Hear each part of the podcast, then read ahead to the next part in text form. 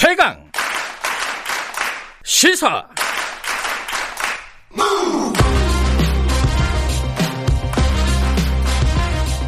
지금 여러분께서는 김경래 기자의 최강 시사를 듣고 계십니다. 네, 코로나 상황은 이제 100명 아래로 좀 내려가면서 약간 안정세를 찾는 듯한 그런 모습을 보이고 있는데 이게 독감 백신이 좀 문제가 생겼습니다. 어, 일부 백신이 무료 접종을 하려면 백신이 상온에 노출됐다 그래갖고 지금 무료 백신 접종이 중단이 된 상황인데 이게 자칫하면은 독감하고 어, 코로나하고 물려가지고 동시에 막 퍼지는 거 아니냐 이런 걱정들도 있습니다.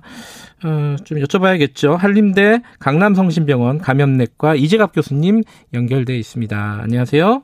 네, 안녕하세요. 일단 백신이 상온에 뭐 지금 나오는 얘기로는 한 5분 정도 노출됐다. 물론 더 자세히 조사를 해야겠지만요.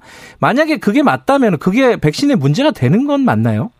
5분 정도 이내면 크게 문제는 사실 안 되는데요. 네. 근데 이제 이게 여러 단계에서 뭐 여러 가지 문제가 있었을 수도 있기 때문에 왜냐하면 음. 그 5분이라도 그 노출시켰던 얘기는 다른 상황에서도 아. 비슷한 상황을 여러 번 만들었을 거를 얘기하는 거거든요. 예. 즉 콜드체인이라는 거는 이제 그 공장에서 백신이 나오고 나서 네. 이제 병원에 냉장고에 들어갈 때까지 그걸 한 번도 이제 빼먹지 말고 지키라고 만들어져 있는데 음. 중간에 자꾸 한두 번씩 그렇게 실수를 했다는 얘기는 그런 콜드체인의 기본 원칙을 안 음. 지켰다는 거기 때문에 네. 이제 그런 다른 문제가 있었는지는 아마 전반적으로 조사를 잘 해야지 되지 않을까 생각이 듭니다. 음, 그 병원 냉장고에 들어갈 때까지 냉장을 계속 했어야 되는데 어디선가 구멍이 생겼으면 더 구멍이 있을 가능성도 있다. 조사가 필요하다라는 거네요. 그죠? 예, 그렇습니다. 예, 그러면 지금 이제 무료 접종은 중단이 된 상황이잖아요. 예, 그렇죠. 예. 이게 그럼 조사가 언제까지 진행이 될까? 왜냐하면 이게 좀 있으면 이제 겨울인데 네. 어, 빨리 맞아야 되는 거잖아요. 이거 언제까지 기다려야 되는 겁니까 이게? 어, 일단은 지금 백신의 이제 이런 이런 상온 노출 문제에 있어서 백신의 효과 문제는 두 가지 측면을 봐야 되는데요. 예. 일단은 백신의 항원이 단백질로 되어 있기 때문에 이게 상온이면 단백질의 분해 속도가 좀 빨라져서 아하. 효과가 떨어지는 문제가 이제 하나 생기고요. 예. 두 번째는 상온 상태에서 오래 있다 보면 백신 안에 있는 여러 가지 성분들 중에서 이제 이제 상하거나 변질되거나 하는 문제들이 생길 수 있어서 네. 이두 가지 측면을 다 고려해서 검사를 해야 되고 이런 평가는 식약처에서 하거든요. 음, 그 식약처 얘기로는 어제 이제 발표된 얘기로는 한 2주 정도는 이제 음. 안전성 문제, 그다음에 효과가 떨어지지 않는지 문제는 네. 2주 정도 걸릴 것 같다 이렇게 얘기를 듣고 있습니다. 이게 이제 500만 도지라고 하는데 이 도지라는 게 뭐 이 1인분이라고 하면 되나요? 어떻게 예, 그러니까? 한 사람에게 맞추는 음. 도즈인데 이제 인플루엔자는 이제 소아 그러니까 이제 신생아들 빼놓고는 다한 번씩 맞게 되기 때문에 네. 이제 500만 도즈라고 하면 500만 명이 맞을 숫자라고 생각하시면 됩니다. 그럼 500만 도즈가 만약에 문제가 생겨갖고 폐기를 하게 된다. 이러면 네. 지금 어디서 500만 도즈를 또 구할 수가 없는 상황이잖아요. 사실 이제 이번에 뭐 전국민 백신 얘기 나오면서 설명이 많이 되기는 됐는데요. 네. 그러니까 백신, 인플루엔자 백신 같은 경우는 올해 초부터 준비를 해서 9월에 나오도록 한 6개월 정도 준비를 해서 나오는 백신이거든요. 네.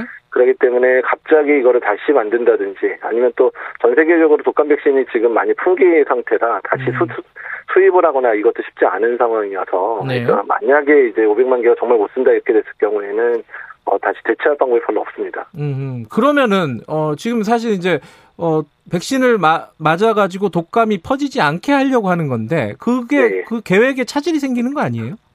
근데 일단은 이제 500만 개가 못 쓸 거냐, 이제 제대로 쓸 수 있느냐의 문제를 음. 봐야 되긴 하는데요. 네. 그러니까 이제 상원 보관이 짧았고, 그렇다 그러면 이제 그 항원의 그런 파괴 정도, 그러니까 음. 항원의 그 효과가 떨어지는 정도가 많이 크지 않다면, 네. 크지 않다면 뭐 접종도 가능할 거고, 또한 이제 변질되고 이런 문제는 거의 2주 정도는 괜찮다 이런 얘기가 나와요. 그러니까 음흠.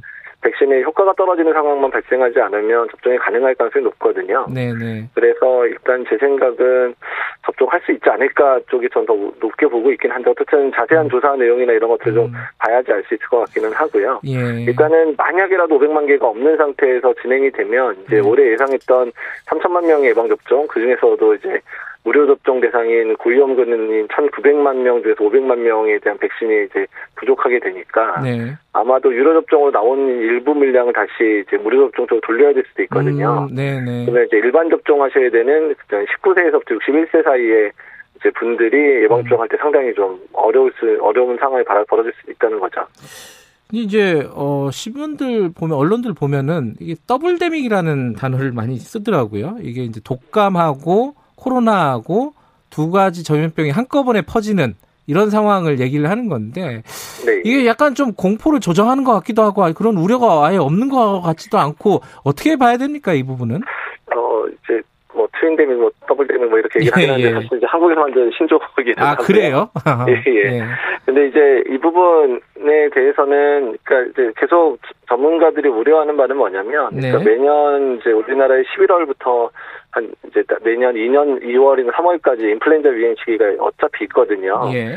근데 인플루엔자 유행만으로도 워낙에 우리나라에서 제대로 유행하면 뭐 적게는 200만 명, 많게는 한 500만 명까지도 인플루엔자가 유행을 하기 음, 때문에 네. 그로 인한 중환자실로 입원하는 분들이 상당히 많, 많아지거든요. 네. 근데 이제 그때 코로나19가 같이 유행을 하게 되면 코로나로 인한 중환자, 또 인플루엔자는 중환자가 같이 발생을 하게 되면 음. 의료 체계가 감당하기 상당히 힘든 상황이 발생할 수 있다. 음. 이런 부분들을 이제 말씀을 드리는 부분이고 또 다른 음. 한면은 이제 코로나 증상이나 인플루엔자 증상이 다 호흡기 바이러스에 의한 감염이다 보니까 증상이 비슷해요. 네. 그러다 보니까 이제 예전 같으면 뭐 인플루엔자 다 의원급에서 다 검체 채취하고 뭐 신속 항원 검사하고 이렇게 진료를 받는데 네. 근데 지금은 이제 코로나 환자가 섞여 있을 수도 있으니까 네. 이런 검체 채취나 이런 부분들이 선별 진료소라든지 아니면 채취가 가능한 시설을 만들 구비하지 않으면 일반 의원급에서 검사하기 힘들어지는 부분이 있거든요.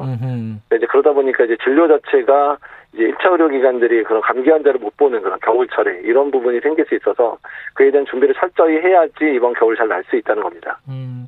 근데 한편에서는 또 그 얘기도 했잖아요. 그 방역 당국에서도 이 남반구에서 독감 유행하지 않았다, 창궐하지 않았다. 어, 네. 그리고 이제 이 코로나 때문에 방역 수칙을 지키다 보니까 이 독감 같은 게 오히려 예방되는 효과도 분명히 있다. 이 부분도 그렇게 이해할 수 있는 부분이 있나요? 아, 예, 맞습니다. 이제, 이제 남반구 중에서 특히 이제 코로나에 대해서 적극적으로 대응했던 국가들 있죠. 그러니까 네. 이제 뉴질랜드나 호주 같은 경우는 그 전년도에 비해서 인플루엔자 유행이 이번 그 우리 북반구는 여름이고 이제 남반구는 겨울이었던 예, 이제 7, 예. 뭐 6, 6, 7, 8월 때 전년도보다 거의 80% 미만까지 떨어졌습니다. 그러니까 아. 20% 내외의 인플루엔자 유행이 있었기 때문에 예. 그래서 다행히 이제 코로나19랑 인플루엔자 유행 같이 유행을 하더라도 의료 체계에 대한 부담은 상당히 어 이제 적게 느끼면서 지내긴 했는데 네. 다만 이제 북반구의 상황에 대해서는 이제 뭐 당연히 전년도보다는 인플루엔자 유행이 적어질 거란 생각을 하고 있습니다. 왜냐하면 음. 사회적 거리두기라든지 뭐 개인적 위생을 잘 지키고 계시기 때문에 마스크 잘 쓰고. 네. 근데 다만 남반구와 북반구의 상이 조금 다른 게요. 네. 이제 북반구 같은 경우는 인구가 이제 거의 전 세계 인구 대부분이 이제 북반구에 살고 되게 밀접한 접촉이 가능한 상황인데다가 그리고 이제 사람 간의 교류들도 남반구는 훨씬 많은 상황들이거든요. 음. 그래서 아마 남반구 수준처럼 이렇게 낮은 유행보다는 북반구는 뭐 유행은 작년보다 적겠지만 네. 어느 정도 유행을 할 수 있지 않을까 이렇게 예상을 음. 하고 있습니다. 보면 지금 이제 아까 말씀하신 대로 만약에 어, 최악의 상황에서 500만 도지가 폐기가 된다 그러면은 이제 그 취약계층한테 놓을 백신이 모자라게 되는 거잖아요.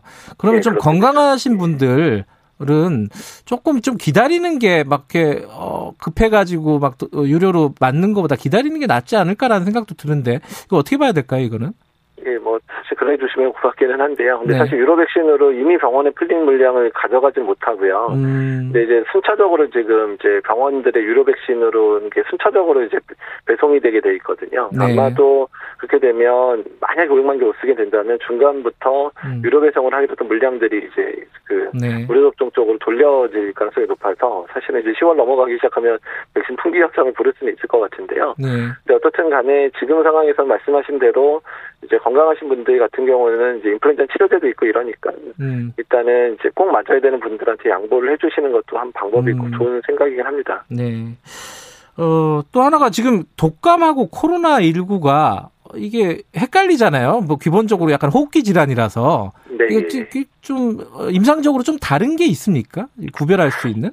아, 사실 구분할 수 있는 부분이 거의 없고요. 없어요. 뭐 네. 일부분들은 뭐 냄새 잘 못 맡고 이런 게 코로나 특징이라고 얘기하시는데 사실 인플루엔자에서도 비슷한 증상을 여러 번 보고 된 적이 있어요. 그리고 네. 사실 코가 막히고 그러면 이제 감기 걸려서 코 막히면 냄새가 못 맡, 있 으시잖아요, 대부분. 네네. 때문에 그 증상마저도 사실은 인플루엔자랑 뭐 이제 코로나19랑 크게 대별되는 증상들은 아니어서 음. 일반인들이나 이제 의료인들이나 이제 이런 부분들을 구분하기 쉽지 않은데요. 네. 다만 이제 코로나는 점진적으로 시작되는 패턴이 있어요. 처음에 음. 뭐 기침 조금 하고 목 아프다가 상태가 악화되면 고열이 올라가는 이런 예. 상황인데 인플루엔자는 3번 아플 때 증상 시작 때 확 열이 나면서 본격적으로 증상이 좀 급하게 시작되는 음. 측면들이 있거든요. 네. 근데 다만 이제 코로나도 증상이 가벼울 때잘 걸린 줄 모르시다 보니까 열 음. 나야지 이제 병원에 오시기 때문에 네. 병원에 오실 때 상황에는 대부분 열이 나고 기침하고 이러다 보니까 거의 증상이 비슷합니다. 음흠. 또 하나 궁금한 게 코로나19에 걸렸는데 독감이 또 걸릴 수 있는 건지, 뭐 예를 들어 독감이 걸렸는데 코로나19에 또 걸릴 수 있는 건지 이게 교차적으로 감염이 가능한 건가요? 예, 뭐 순차적으로는 당연히 감염 아, 가능하고요. 아, 그래요? 음. 그리고 다 동시에 걸리는 사례들도 뭐 많지는 않지만 보고가 또 되고 있습니다. 그래요? 음. 예, 예. 이게 최근에 코로나19 재감염 얘기가 나왔습니다. 이게 이제 재양성하고 다르다는 건데 이게 네. 재양성하고 재감염은 간단하게 말해서 뭐가 다른 겁니까? 정확하게는? 제 양성은 이미 확진을 받은 사람이 단기간에 이제 뭐 퇴원을 하거나 음성 판정받고 퇴원을 했는데 예. 다시 이제 뭐 검사를 해봤더니 다시 양성이 나오는 이런 상황을 말하는 거예요. 그러니까 음. 이제 아주 단기간에 네. 그러니까 이런 환자들 같은 경우는 이제 바이러스를 검사해봤더니 다 죽은 바이러스가 나오더라. 그러니까 예. 이제 그폐 안에 좀 남아있던 바이러스가 뒤늦게 좀 나와서 양성이 되는 이제 이런 그러니까 죽은 바이러스가 나오는 양성이 되는 걸 재양성 사례로 보통 얘기를 하고요. 재감염은 일단 첫 번째 감염된 바이러스에 감염되고 회복이 됐는데 네. 이제 또 이제 코로나19 바이러스에 다시 감염되는 형태. 그래서 음. 이제 이거는 확인하려면 첫 번째 걸렸던 바이러스랑 두 번째 걸렸던 바이러스가 유전적으로 다르다는 거를 증명을 해야 확실한 거거든요. 아하. 예, 예. 그래서 이제 그러면 아 진짜 두 번 걸렸구나. 홍콩 사례 같은 경우 확실하게 이제 유전형이 약간씩 변형된 바이러스 두 번 걸린 게 음. 실제로 확인이 되기도 했었거든요. 네. 근데 이게 확률적으로 어떤지 왜냐면은 이게 제일 무서운 거거든요. 한번 네. 걸렸는데 어 항체가 생긴 줄 알았는데 또 걸릴 수 있다. 그럼 계속 똑같이 살아야 되는 거잖아요. 이게, 이게 어 뭐랄까 어 아주 드문 케이스인지 아니면 이게 퍼질 수 있는 건지 재감염이라는 게 어떻습니까? 그러니까 이제 사실은 이제 1차 유행이 대부분의 국가들이 한 3, 4월 정도에 이제 생겼다가 한 5월 정도, 6월 정도에 대부분 그쳤다가요. 예. 이제 2차 유행 생기는 국가들이 많잖아요. 네. 이제 재감염 사례는 이제 본격적으로 이제 만약에 이제 많아진다면 지금부터 생길 거거든요. 네. 지금 상황에서. 네. 근데 아직까지 그렇게 재감염 사례에 대한 보고는 이제 뭐 케이스 레포트라 그러죠. 보통 어, 이런 사람이 있었다. 이런 음. 정도의 보고지 뭐 집단으로 발생했다든지 많은 사람이 발생한 자료가 아직은 없습니다. 음흠. 그래서 이제 앞으로의 상황, 2차 유행이 대부분의 국가들이 시작됐으니까 네. 이 상황에서 그런 재감염자들이 얼마나 되는지 또 재감염자가 발생을 했을 때 또 발생하는 유형에 따라서도 저희가 고민할 게 많거든요. 네. 그러니까 재감염이 되더라도 증상이 가볍게 앓는다든지 네. 그리고 또 항체나 이런 게 더 이제 부스터돼가 훨씬 많아진다 그러면 우리가 생각할 때 뭐 크게 걱정할 상황은 아닌 거잖아요. 예. 재감염 되더라도. 예. 근데 이제 재감염 사례가 오히려 더 중증이 발생한다든지 뭐 이런 상황이 발생한다면 그건 훨씬 더 고민해야 될 부분이기 때문에 네. 그러니까 앞으로 재감염 사례에 대한 연구들 또 사례를 많이 모아서 분석을 할 필요가 있습니다. 마지막으로 백신 얘기 하나 좀 여쭤볼게요. 이게 말들이 많아가지고요. 뭐 트럼프 대통령은 올해 뭐 가을이면은 10월이면은 백신을 어, 접종할 수 있다. 뭐 이런 얘기도 있고 중국에서는 수십만 명을 벌써 접종했다 이런 얘기도 있는데 또 뭐 다른 쪽에서는 이게 내년 중반 넘어야 된다. 이 정리하면은 결론적으로 뭡니까? 지금 상황은 어떤 상황이에요? 그러니까 이제 임상연구의 마지막 연구단계 3단계가 대부분 진행이 되고 있고요. 예. 그게 환자 모집이랑 또 효과를 분석할 수 있는 시기까지 하면 아마 11월에서 12월 정도에 대부분의 연구들이 끝날 겁니다. 어, 예. 예, 그러니까 이제 그게 끝나고 나서 원래 공식, 원래 정식으로 된다면 그게 끝나고 나서 이제 백신 생산을 시작해서 접종을 하게 되면 그러니까 네. 원칙대로 한다 그러면 내년에 당연히 상반기 돼야 이제 출시가 되기 시작하고 음. 점진적으로 물량을 늘려가면서 맞추는 사람을 늘려가는 게 원래적으로 맞고요. 예. 만약에 트럼프 대통령이 10월이나 11월에 접종을 하겠다고 얘기하는 거는 예. 그러니까 3, 3단계 연계 중간 정도 중간 정도의 평가를 한번 하거든요. 예.